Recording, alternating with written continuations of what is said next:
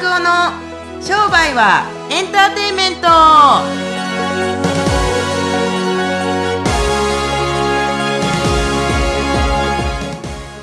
はい皆さんこんにちはこんにちは。商売はエンターテインメント今日もスタートしたいと思いますはい。ナビー。ゲーターのちかです、はい。えー、マスターと申します。よろしくお願いします。願いしまはい。す商売はエンターテインメント。はい、ね。そうなんですよあのー、事前に打ち合わせしたの、英語のやつどこ行ったんですか？はい。まあいいか。はい。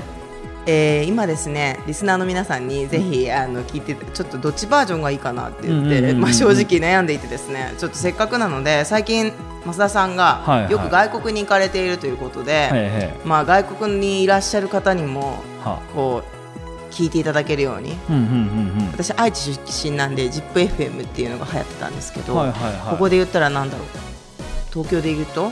あの東京でいうと東京 FM とかじゃないですか？ですよね、はいはい。でそれで感じだと大体ですね「Welcome to 商売はエンターテインメント」おーかっこいいですね。っていう感じで赤坂なんちゃらとかいう人たちがやってる感じのやつですね。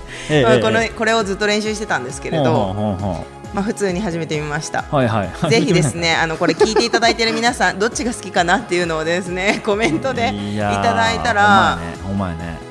あのバージョン替えしてまいりたいと思います。うんうんうんうん。ということでですね、話し方だったりとか、うんうんうあの番組の内容もますますスキ,、スキルアップ、まあ2月ね、旧正月を過ぎて。うん。スキルアップしていこうと思っていますので、ぜひ楽しみに聞いていただければと思いま。ますすはい。はい。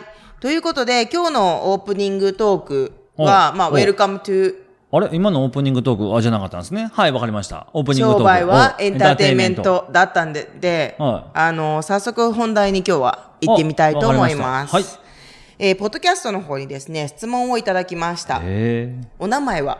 パピーさん。お、なんかパーティーピーポーピっぽい、まあちょっと言えてないですけれども、パーティーピーポーっぽいなんか名前ですね。おそらくですけど、ど、犬年だからパピーなんじゃないかなと私は思ったんですが。多分そんなにリスナーの人たち頭いい人たち聞いてないと思いますよ。なるほど。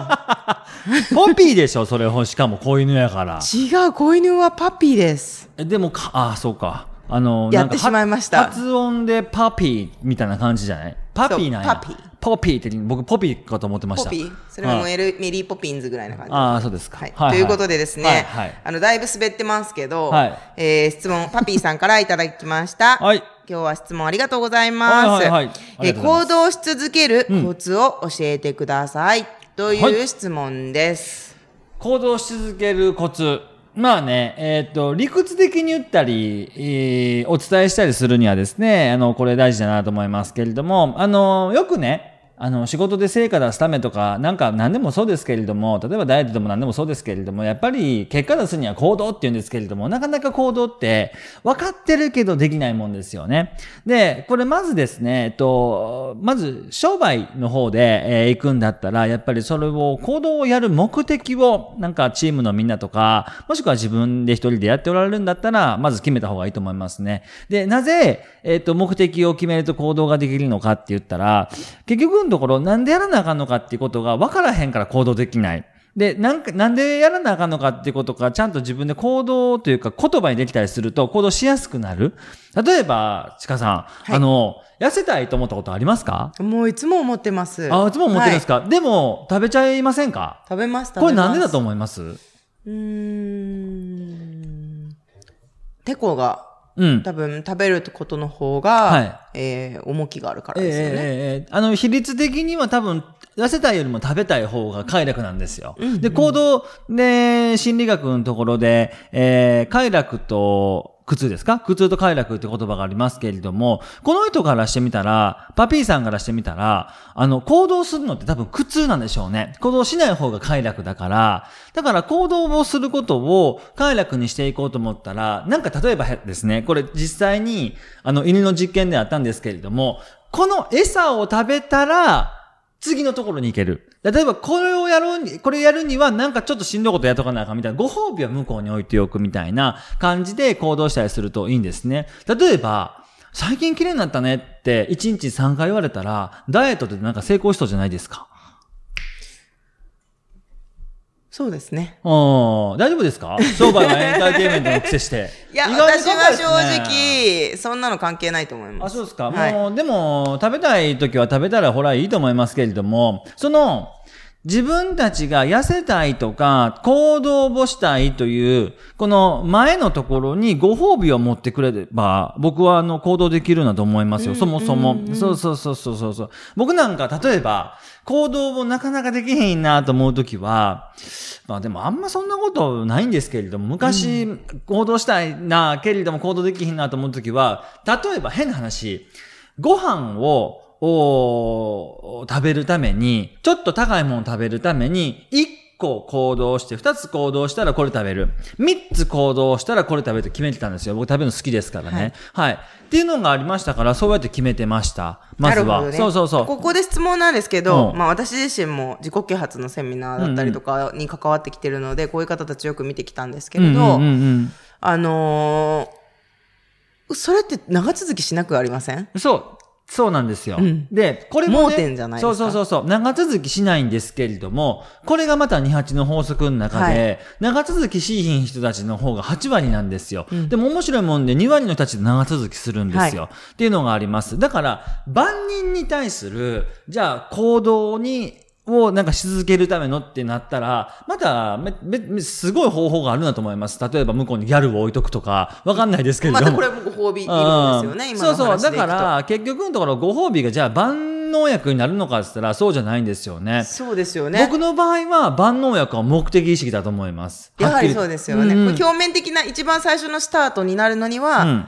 ご褒美はいいけれど、テクニック的なところじゃないですか。でも、本当の本質的にやっていこうと思ったら、自分たちでその目的を言語化をしていくっていうところが結構いいんだと思います。素晴らしいでそもそも、その目的を言語化することさえもめんどくさいんだと思う人たちは、多分もう別に行動なんかしなくていいと思います。そもそも行動しなかったら幸せになれないっていうそもそもの前提の定義が僕はあんまりよくわからないです。だから別に行動なんかしなくて僕はいいと思います。うんシーヒン食ったって多分死なないんですよ、今の日本では。そうですね。ああだと思いますから。逆に行動しないことが幸せになるかもしれないうんそうですね。行動して不幸に絶対ならないという、なんか保証じゃないですけれども、うんうんなんかエビデンスあんのかって言われたら、ないですからね。ねえお坊さんなんそうそうて、そう。行動という意味ではすごい、瞑想してる方とかなんて、そういう内なる行動をしてる人とかもいるじゃないですか。考えるっていうことは果たして行動になるのかどうか。そう果たして体を動かすことが全ての行動なのかってなったら、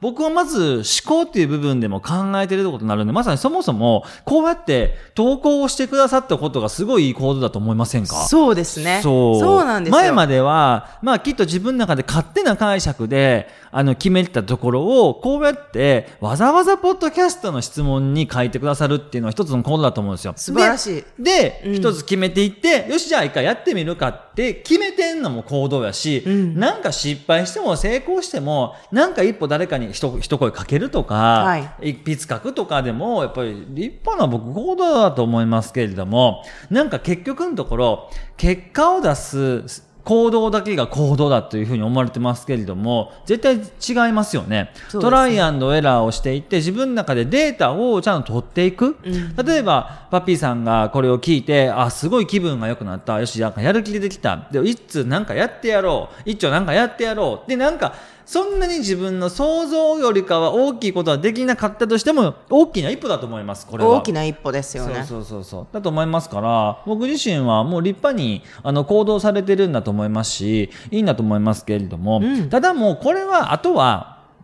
あのーもう一つのコツは、行動をすることに対するリスクと、行動をしないことに対するリスクっていうのを、ちゃんとやっぱり考えておいた方がいいですね。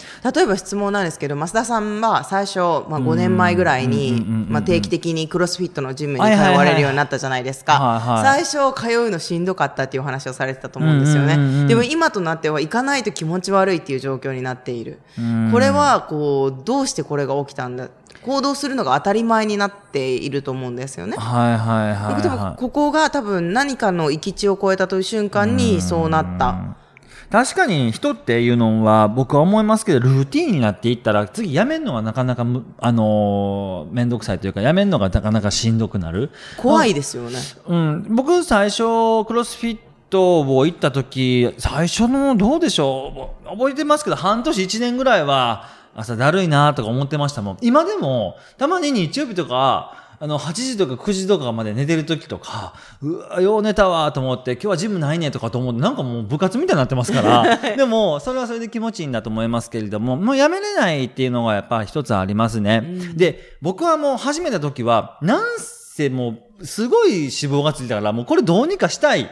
しんどくって、その時ちょうどね、宇都宮から引っ越したばっかりで、初めて2013年の時に行ってましたけど、僕新幹線に乗ってクロスフィット通ってましたから、そうですね、宇都に、宇都宮からね。アホじゃないかなと思いますけれども、そこまでして何々って話ですけれども、はい、ただ、僕自身は痩せることとか脂肪がない体で、みんなにいい体になったねとか、大きくなったねとか、言われ、まあ、でもその時はそういうこと思ってなかったな。その時は、ただただなんかあの、楽しかったってだけで行きましたけれども、その行き地がどこにあんのかって言われたら何でしょう。なぜ続けられたんですか？僕ね、セルフイメージの中で続かへんやつって、やっぱり続かないやつだと思ってるんですよ。うん、要するに続かへんやつって何事も途中で諦めるとかってなるし、うん、僕諦めない気持ちは結構、トレーニングから養われてると思ってるんですよ。みんなが絶対なんかここで普通諦めるでしょみたいなことですけれども、やっぱりクロスフィットって5、4、3とかなんかなるじゃないですか。はい、なるんですけれども、その時最後の3秒ぐらいでバーベルピョーンと掘ったりとかするやつって、あ、仕事とか私生活でもこうやって掘るんやみたいな感じでなりますから、できるだけ掘らないように掘らないように頑張ってますけれども。大改革ですね。最初はね、結構、オラー言ってやってましたよ。はい。はい。ちかさんもご存知かどうかは知らないですけれども、でも、最近はやっぱり最後、3、2、1、0ってちゃんともう、あの、パフパフってなるまではちゃんとやり続けるっていうところの癖がついてきたからって、あの、思いますね。あの、自分の中でのやっぱルーティンはやっぱり一回どうなってんのかっていう24時間のサイクルっていうのを一回書いてみるのは非常にいいと思いますね。そうですね。ぜひパピーさんがね、何を行動したくって、今できてないのかっていうのをまた教えてもらえたらね、あの、もっと明確なアドバイスができていくかなと思うので。自分のあのパターンを知っておくっていうことは非常にいい成功パターンだと思いますから、はい、失敗パターンとか成功パターンっていうのは自分で知っておくと非常にいいと思います。はい。はい。ということで、はい、今日はパピーさんからの質問に答えていきました。はい。えー、これからもですね、えー、皆さんの質問をどんどんお答えしていきたいと思います。ぜひ、あのー、チャンネル、ポッドキャストの登録ボタンでチャンネルを登録していただいて、うん、質問をいただければ、こちらで増田がお答えしていきます。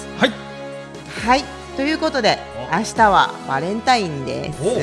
素敵な日をお過ごしください。はい。それではまたさよなら